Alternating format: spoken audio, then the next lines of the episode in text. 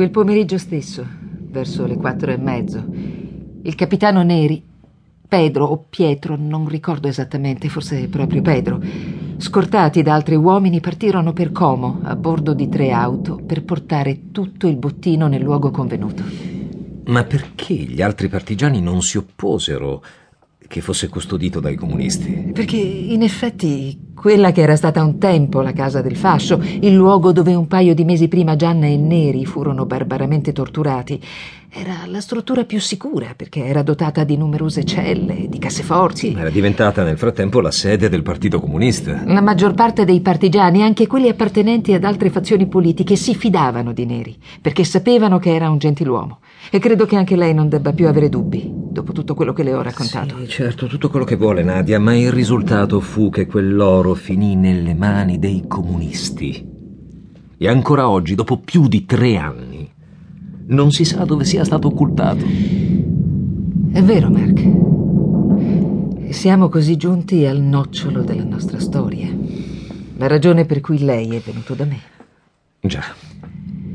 La sera stessa, Neri rientrò a Dongo perché c'erano grosse novità da Milano. Non capii bene allora circa quello che il Comitato di Liberazione Nazionale intendeva fare con Mussolini che nel frattempo era stato trasferito alla caserma di Germasino, un paese in collina, non lontano da dove noi eravamo. Ero con Gianna quando lui ritornò da Como e raccontò, non senza alcune perplessità, dell'incontro con Gorreri. Consegnò ufficialmente tutto il tesoro, insieme agli altri partigiani in missione con lui, ribadendo in presenza di tutti le sue intenzioni sull'appartenenza di quel bottino. Alla fine dell'incontro, Gorreri lo trattenne per un breve, ma assai ambiguo, personale colloquio. Sai, Neri, non capisco perché tu sia venuto con tutta quella gente. Incomodi testimoni. Sarebbe stato più che sufficiente che tu fossi venuto con un paio di nostri compagni. La cosa sarebbe rimasta fra di noi. Non siamo stati noi soli a catturare Mussolini.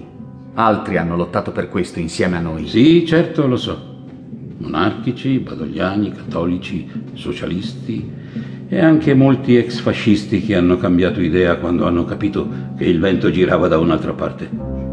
Ma noi comunisti siamo stati la scintilla che ha acceso il fuoco della resistenza attraverso la quale l'Italia è stata liberata. Te lo sei scordato? No, ma non ho neppure scordato tutti quelli che hanno perso la vita. E sono stati molti e non mi importa a quale colore appartenessero. Li ho visti io, con i miei occhi, Gorreri, combattendo al loro fianco, mentre tu te ne stavi tranquillamente seduto sulla tua poltrona. Nel partito ognuno ha un suo preciso compito, Neri. Io ho sempre assolto il mio. E ti consiglierei di continuare a farlo. Non sono in pochi nel partito ad avere dei dubbi sul tuo comportamento in questi ultimi tempi. Soprattutto dopo la tua fuga dal carcere di Como quando i fascisti ti hanno catturato e torturato insieme alla tua amante. Anche lei, non si sa perché, misteriosamente liberata così, all'improvviso. Dimentichi che era stata emessa una condanna a morte per te e per lei perché erano tutti convinti che la vostra improvvisa liberazione fosse il premio per una delazione. Lo sai, non puoi averlo scordato. Quello che forse non sai è che sono stato io a pararti il culo. Io non ho bisogno di nessuno che mi pari il culo, Gorreri. Ho sempre agito secondo coscienza, nei comuni ideali e facendo il mio dovere di militante. Non ho nulla da nascondere, nulla di cui farmi perdonare. Il tempo darà una risposta a questi dubbi. Ti ho messo in guardia, compagno Neri.